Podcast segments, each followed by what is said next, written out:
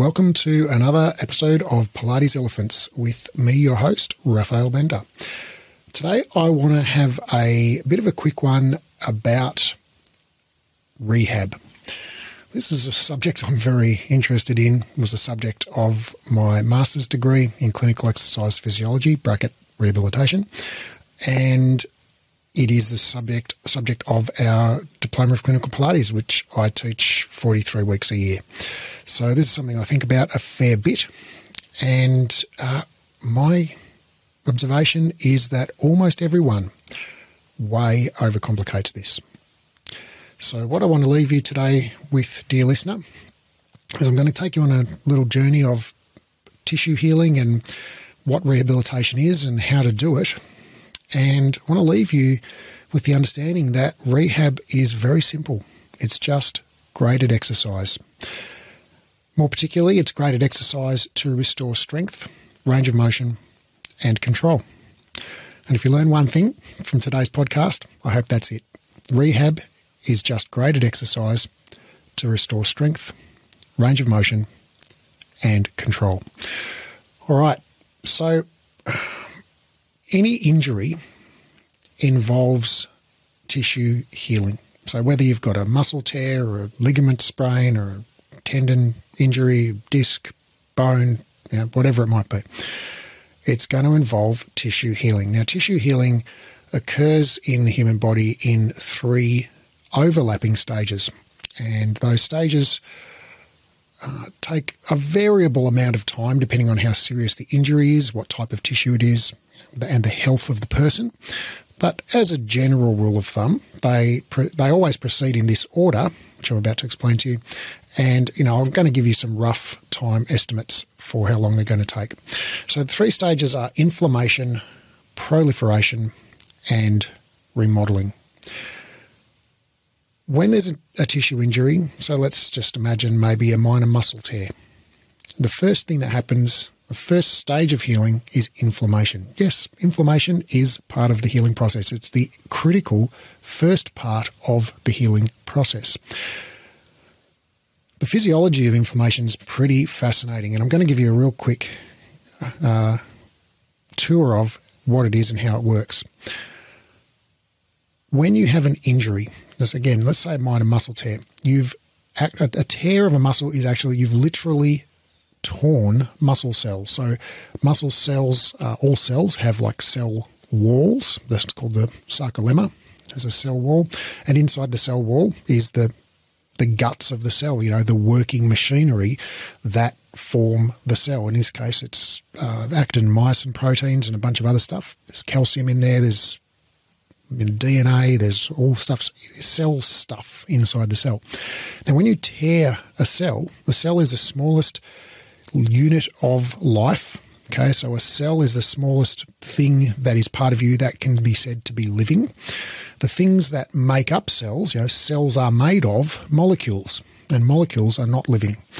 But when you assemble particular molecules in a particular arrangement, they form a cell, and that cell is alive. And so when we suffer a muscle tear, you know, some number of muscle cells are torn, you know, are broken. They they rip and the innards come out. The molecules on the inside come out. And so those muscle cells die. So now you've got dead, broken muscle cells inside your body. And of course, a dead, broken muscle cell is just a bunch of molecules now, dissociated from the cell and floating around your body. So that's not living tissue anymore. That is dead stuff. It's it's not you anymore. It's waste it's going to become poisonous. It's going to start to uh, degrade and it is going to become septic.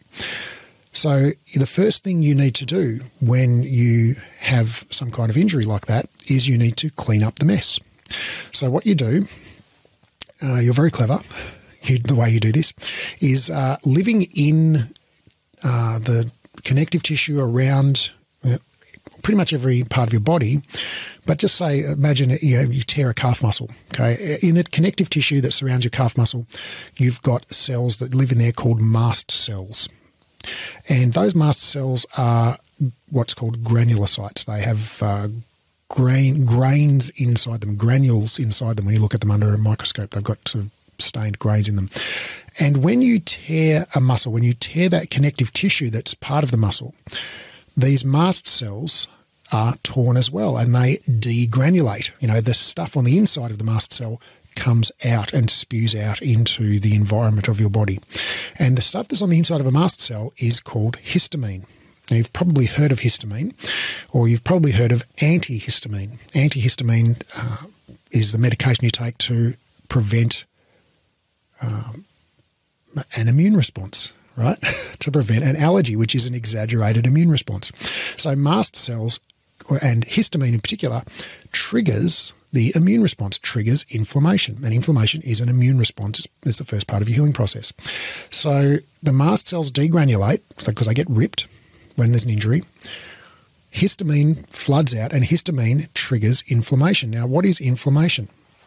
Well, in, in what the mast cells trigger is the capillaries. So those are the smallest blood vessels, the blood vessels that uh, where the gas exchange takes place. You know, the oxygen comes out of the blood and the carbon dioxide goes back into the blood. Histamine triggers those capillaries to dilate, to get bigger. Okay, and the slit pores on the sides of the capillaries, which are little flaps of the wall of the capillary that kind of open up and they let stuff out of the capillary. Now, the, these flaps, the the slit pores, they don't open up, they're not big enough to let blood cells out. So you don't actually bleed out of the capillaries, but there's lots of stuff in your circulatory system besides blood cells. And the things that are big enough to, or are small enough, sorry, to f- float out through these slit pores are a lot of proteins and immune cells, white blood cells macrophages, they're called. And so when you're when you have an injury, you tear your calf muscle, mast cells tear, the histamine comes out, tr- triggers the capillaries to dilate and the slit pores to open, allowing fluid and proteins and immune cells to flood the area. And that's why an inflamed area swells because more fluid comes in because the capillaries dilate and these slit pores open and stuff leaks out, fluid leaks out, proteins and immune cells. Now, the macrophages, those are the white blood cells, the immune cells, they go to work and they are called phagocytes, which means they basically eat. um, phage means to eat, phage means to eat, and cyte means cell. So they're, they're eating cells.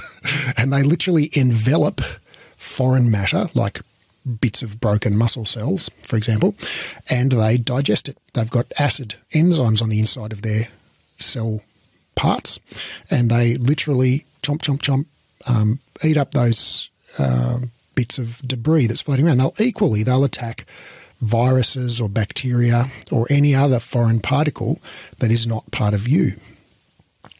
And so your inflammation phase is the first stage of healing, and you are cleaning up the mess. You're killing the infection, you're getting rid of the debris. And inflammation lasts for a variable amount of time, again, depending on the size of the injury, you know, which tissue is injured, where in the body it is, and, and the health and age of the person. Okay, but generally somewhere around two to two to eight weeks, okay, is a is a, a usual amount, usual period for inflammation to last. Now, during inflammation, the tissue isn't actually being repaired yet. Right? So we're not we haven't we're not repairing the damage. We're simply cleaning up the mess. So during inflammation, we really need to protect that injured body part from potentially harmful stress. So the potentially harmful stress being whatever caused the injury in the first place right? So if it was like overstretched, well, let's protect it from being overstretched. If it was twisted in a certain direction, let's avoid twisting in that particular way. If it was loaded beyond its capacity, let's avoid loading it beyond its capacity. So essentially, during inflammation, the tissue is more vulnerable. And part of the inflammatory process is increased pain sensitivity, right? And you know this if you've ever had sunburn and we have increased pain sensitivity when we're inflamed because we it it reminds us or it motivates us to protect that vulnerable tissue, and that's a good thing. The next phase in tissue healing is called proliferation. So after the macrophages have cleaned up all the mess, okay, all the dead cell parts are gone, any viruses or bacterium have been cleared out, then the inflammatory response, you know, starts to subside, and simultaneously, the next phase of healing begins, which is called proliferation, and that is where collagen fibers, which are the main structural proteins of tissue, are laid down to form a resulting scar. Right. So if you if you tear a muscle or um, ligament or a tendon, you're going to repair it by scarring. If you break a bone, you're going to repair it by regeneration. But for most soft tissue injuries, you're going to, injuries, you're going to repair it by forming a scar made of collagen, predominantly of collagen. Now, collagen is it's like fibers, like carpet fibers, basically, and you lay those fibers down in the wound to knit together the edges of the you know the damaged tissues. And that proliferation phase, the collagen is laid down very in what's called a disorganized fashion. So we just kind of whack the collagen down. It's facing this way, that way, the other way. Like imagine opening up a pack of spaghetti, taking all the spaghetti out of the packet, and then just throwing it down on the table. Right? It would just go every which way. Okay, that's kind of what happens during proliferation. We whack down this collagen in the wound to draw to start to create a scar, but it's not very disorganized. It's not very organized. It's very disorganized. Now, during this proliferation phase, which goes anywhere from let's say it starts like four weeks after. Now, again, this is a range, right? Start somewhere between four and 12 weeks after injury. Now, it might start sooner than that for a very small injury, but, you know, let's say about the one month to the three month mark is your proliferation phase for something like a, a moderate muscle muscle strain, okay, or a or a uh, you know ligament injury in your knee, for example. And in proliferation, you're laying down collagen and the tissue is still more vulnerable than it used to be before it was injured, but it's begun to heal. It is starting to increase in strength. And applying load to that tissue will stimulate collagen deposition. So you get more collagen when you load it. When you apply load to that tissue, the collagen uh, deposition increases, collagen production increases. So, but we need to be careful not to apply too much load because the tissue is still vulnerable. It's, it's not yet fully healed, it's partially healed. So we need to apply some load, but not too much load. So in the in the infl- inflammatory phase, we really want to apply minim, you know, none to minimal load. That's the first couple of weeks. Okay, whereas in the proliferation phase, which is like one month to three months, we do want to apply a gentle and progressively increasing load, right? But we, with the you know emphasis on gentle, but it needs it needs to be progressive as well because the, as the tissue heals further and there's more collagen, it gains strength, and we need to increase the stimulus if you want to maintain, uh, you know, that stimulus being enough to trigger uh, further collagen deposition. Stronger tissue needs a stronger stimulus. The final stage of healing is called remodeling, and that can start anywhere from a couple of months after injury and can go for up to a year, a year or more than a year, right? 12 to 15 months.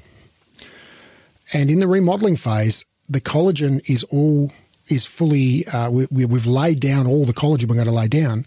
In the remodeling phase, what we do is we align that collagen, we organize the collagen so all of the fibers line up parallel and they line up parallel, and that makes the tissue much stronger when they're aligned parallel. They align parallel along the lines of force that is transmitted through the tissue. So, in a tendon or a muscle, if the force is transmitted longitudinally from one end to the other, the collagen will align longitudinally along the length of that muscle or tendon. which will strengthen the muscle or tendon when longitudinal forces are applied to it. So, in order to now, the remodeling phase is, you know, it goes for about a year, year plus. Okay, starts a couple of months after initial injury and goes for a year or more. And in that phase, the tissue, the scar tissue, is said to be plastic, which means that it is malleable, it is changeable. We can influence its final structure. So during that remodeling phase, as we apply progressive load to the tissue, we progressively align those collagen fibers more parallel in line with the lines of force that we apply to it. So we influence the eventual strength of that tissue by the load that we apply to it during remodeling, during that first year after injury. The other thing that we need to do to that tissue over this remodeling phase and, and also through the proliferation phase is move the stretch the tissue, move it through range. Because if we don't, the resulting scar will be less mobile. The collagen won't be organized in such a way that it's able to elongate sufficiently unless we stress it by elongating it during proliferation and remodeling. And so the degree to which we challenge that tissue, by challenge I mean simply apply load through range, the degree to which we, which we progressively challenge that tissue with load and range of motion during the first year or 15 months after healing is going to very dramatically influence the eventual strength and flexibility of the resulting scar. So you've got kind of a window of healing, a window where that tissue is able to be influenced. And what we influence it with is load through range. All right, so let's zoom out from inside the body now and think somebody with a torn calf muscle. Okay, what does that look like? Well, that looks like the first couple of weeks, know, first couple of days, stay off it. Okay, first couple of days, stay off it. It's red hot, inflamed. Just stay stay off it. Within a week, though, you need to start very gently weight bearing on it. Very gently. You know, like hobbling on crutches, touching your toes on the floor, that type of thing. By the four week mark, you should be doing gentle, active, pain free range of motion, you know, like uh, flexing and extending your ankle without load, right? So, like sitting on the sofa with your foot up, flexing, extending your ankle. So, gentle, active, pain free range of motion. Stretching to the point of discomfort, right? So, not, not you know, significant pain, but discomfort. And trying to normalize movement patterns. So, you know, four weeks after you, you know, do a moderately severe muscle tear, your one of your goals should be to move as normally as possible. And when I say normally, I mean don't protect that limb when you walk. You know, try not to limp, right? And that comes under the heading of control. When we move into the remodeling phase, which can start anywhere from a couple of months after the initial injury, again, this depends on the severity of the injury, which tissue we're talking about. For a for a minor muscle tear, this would be quicker, right? You would start gentle movement like one week. Within one week, you'd be doing progressive load after two weeks, probably, right? But for a moderately severe muscle tear, more like you know three or four weeks. And then we'd begin in the remodeling phase. We'd begin begin progressive load through range. So we'd now be doing like full range. We'd be doing um, you know calf raises, you know full extension and full flexion of the ankle. We'd be increasing load. We'd be adding weight to those calf raises. We'd be increasing load and decreasing reps. We'd be adding in direction change. We'd be adding increasing speed. We'd be decreasing stability. Okay, and this is all progressive. So progressive means we just do it little bit by little bit, a little bit harder, a little bit harder, a little bit harder. And all of these things are going to continue to stimulate that healing tissue and they're going to restore strength, range of motion, and control to the area. Because when you have an injury, not only is the tissue like mechanically weakened because it's had damage and there's there are muscle fibers that have been destroyed, but also you didn't exercise you know, to any, you didn't load it for the first four weeks very hard. So all of the other muscle tissue around it has got weaker. It's got stiffer. It's become immobilized, right? You've probably lost coordination in that area to a certain extent. Okay. So we've lost strength, we've lost range of motion, and we've lost control. Not completely, but we've reduced all of those things to some, in some combination, right? Now, depending on where the injury is and whatever, maybe some injuries will have a greater impact on one or other of those variables, but every injury is going to result in some degree of reduction in strength, range of motion, and control. So, what do we need to do to rehab an injury? Well, we need to load, you know, we progressively load through range to stimulate healing and collagen alignment and organization, and we need to restore strength, range of motion, and control to the injured body part. Now, when you've injured your calf muscle, what are you not going to do? Calf raises, right? What are you also not going to do? Running, squats, lunges, footwork, jumping, right? So, which muscles, which other muscles are not going to be stimulated adequately? Well, your quads, your hamstrings, your glutes, your abductors, your adductors. Like, unless you're doing isolated work for your quads, your glutes, or whatever, which is a great idea, by the way, when you've got an injured calf, but unless you're doing, you know, if you're just a regular person who's not a fanatical exerciser, right? you've sprained, strained a calf muscle and you're kind of hobbling around on it for a couple of weeks. Well, you're not working your butt or your hamstrings or your quads or anything to any like anything like the degree that you normally would just in everyday life, climbing upstairs, getting out of a chair, all of that stuff. You're, you're basically hopping on your other leg using crutches, etc. So you've lost range of motion and strength in all of those other areas. So you basically need to strengthen your whole leg now right? And return, restore range of motion in your whole leg and restore control in your whole leg so that you're not limping and protecting it. And that doesn't become a habit. I mean, limping and protecting is a good plan for the first couple of weeks during the inflammation stage. But then once we get into proliferation, you know, once it starts to lay down collagen, we want to actually normalize your movement patterns within pain tolerance. Okay, not normalize your movement patterns for like sprinting up a hill, but normalize your movement patterns for walking from the sofa to the fridge.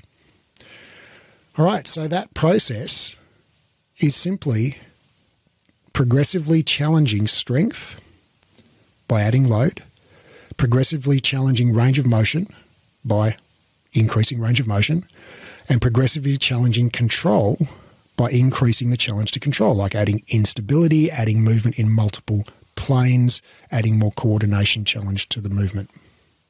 You know, standing on one leg is a control challenge for someone with a recently torn calf muscle. So all of these things are not complicated. Progressively adding load over time is not complicated. Progressively increasing range of motion over time is not complicated. Progressively increasing challenge to control over time is not complicated. Rehab is not complicated. How do you know if you're progressing at the right speed? Well, we use what's called the 24 hour rule. A little bit of discomfort in during rehab is desirable. Okay, we are literally stretching and loading tissues that are not fully healed yet, right? So, by definition, almost that is going to cause some discomfort. If we're not causing any discomfort, we're probably not stressing those tissues. We need to stress the tissues to elicit a adapt an, adaptive response, right? We need to stimulate further collagen deposition and collagen organization. So we need to elicit some degree of discomfort, but it should be not excessive during the proliferation but when we get to the remodeling phase, a couple of months after the injury, we can actually crank it up a bit and the stretches can become quite painful. And the strength training can be somewhat painful as well. And that's when we apply the 24 hour rule. Once we get to the remodeling phase, a couple of months after injury. So during the inflammation phase, we really want to protect it and avoid pain is a good plan wherever possible. After you know three or four weeks, we get into the proliferation phase for the next month or so, we probably want to move gently to the point of slight discomfort. And once we get into remodeling after a couple of months, we want to progressively increase the challenge to that tissue, and that is going to involve not just discomfort, but probably pain. If you've ever rehabbed after surgery, you know there's definitely pain involved. And so, what we do there is we apply what's called the 24 hour rule. And the 24 hour rule comes from tendon research, and it simply says that pain during a session is fine as long as the as long as the person can tolerate it, right? If it's un, intolerable pain, it's back it off, obviously. But as long as it's tolerable pain, it's acceptable during a session. It doesn't mean you're doing damage. It probably means you're just working that tissue. However, if the if the pain doesn't subside back to baseline levels within 24 hours, right? If it doesn't go back to the level it was at before the session within 24 hours, then you pushed. That means you pushed too hard. So if pain subsides within 24 hours, keep doing it. You, you, you're you're working at the right level. If pain doesn't subside within 24 hours, you need to reduce the load, reduce the range, reduce the, the number of reps a little bit. And if you're getting no pain, you're probably not pushing hard enough. So, that, my friends, is rehab. It's nothing but graded exercise to restore strength, range of motion, and control. And it really just says that for the first couple of weeks during the inflammatory phase, really just protect that body part you know, try and avoid pain, avoid things that load it. Uh, gentle movement, unloaded, you know, as long as it's pain free, is good. Uh, but just keep it within pain free. Once you get out to the three, four week mark, you can start to gently mobilize that through full range under its own power.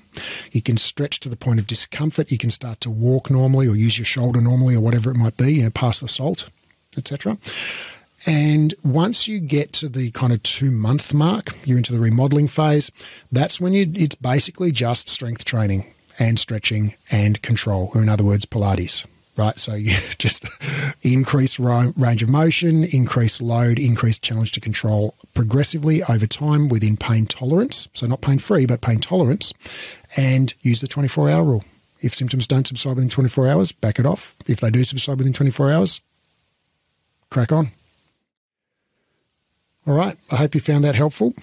And uh, with this, you can, with this, I hope this gives you the confidence to work with clients who have um, aches and pains and muscle tears and ligament sprains and tendinitis and tendinosises and tendinopathies and disc bulges because believe me, dear listener, this principle applies to all of those.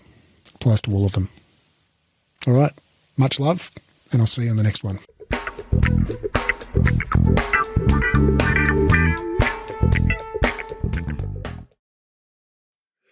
After two exercise science degrees and over a decade and a half of reading research daily, I've condensed all the current science on rehab into a program called the Clinical Exercise Specialist Rehabilitation. Inside the program, I'll teach you to do three things. One, deeply understand how the body works. Two, confidently and expertly rehab literally any client. And three, get results for your clients. So ultimately, your clients tell their friends, and you become known as the go to expert in your area. This program is completely unlike any education you've done before, even if you've studied with us before, because of the way we've built the learning design. It's an online, flexible, skill based learning program, which means you keep doing the skills under supervision until you're good at them. It's more of a mentorship model than a traditional course model. So rather than rushing through the content and having sort of one go at everything, you actually just practice live and we give you feedback and guidance and we dialogue and explore concepts together until you're highly skilled and confident. We just keep working the material until you get it. It's not rushed at all. It's not about ticking off the content. It's about engaging, practicing and applying it until you own it. This is a life changing program, not some weekend certification. I've put my heart and soul into building this, and I can't wait to share it with you and help you discover your genius for anatomy and rehab. Now, because of the highly interactive nature of this program, we're only taking on 12 students worldwide. The program starts on March the 1st, and the first 12 12 qualified people to apply will be allowed to enroll. So if you're interested in learning more, click the link in the show notes and download the course guide or go to breathe-education.com and click on the clinical certification menu in uh, link in the top menu. That's breathe-education.com and click on the clinical certification link in the top menu.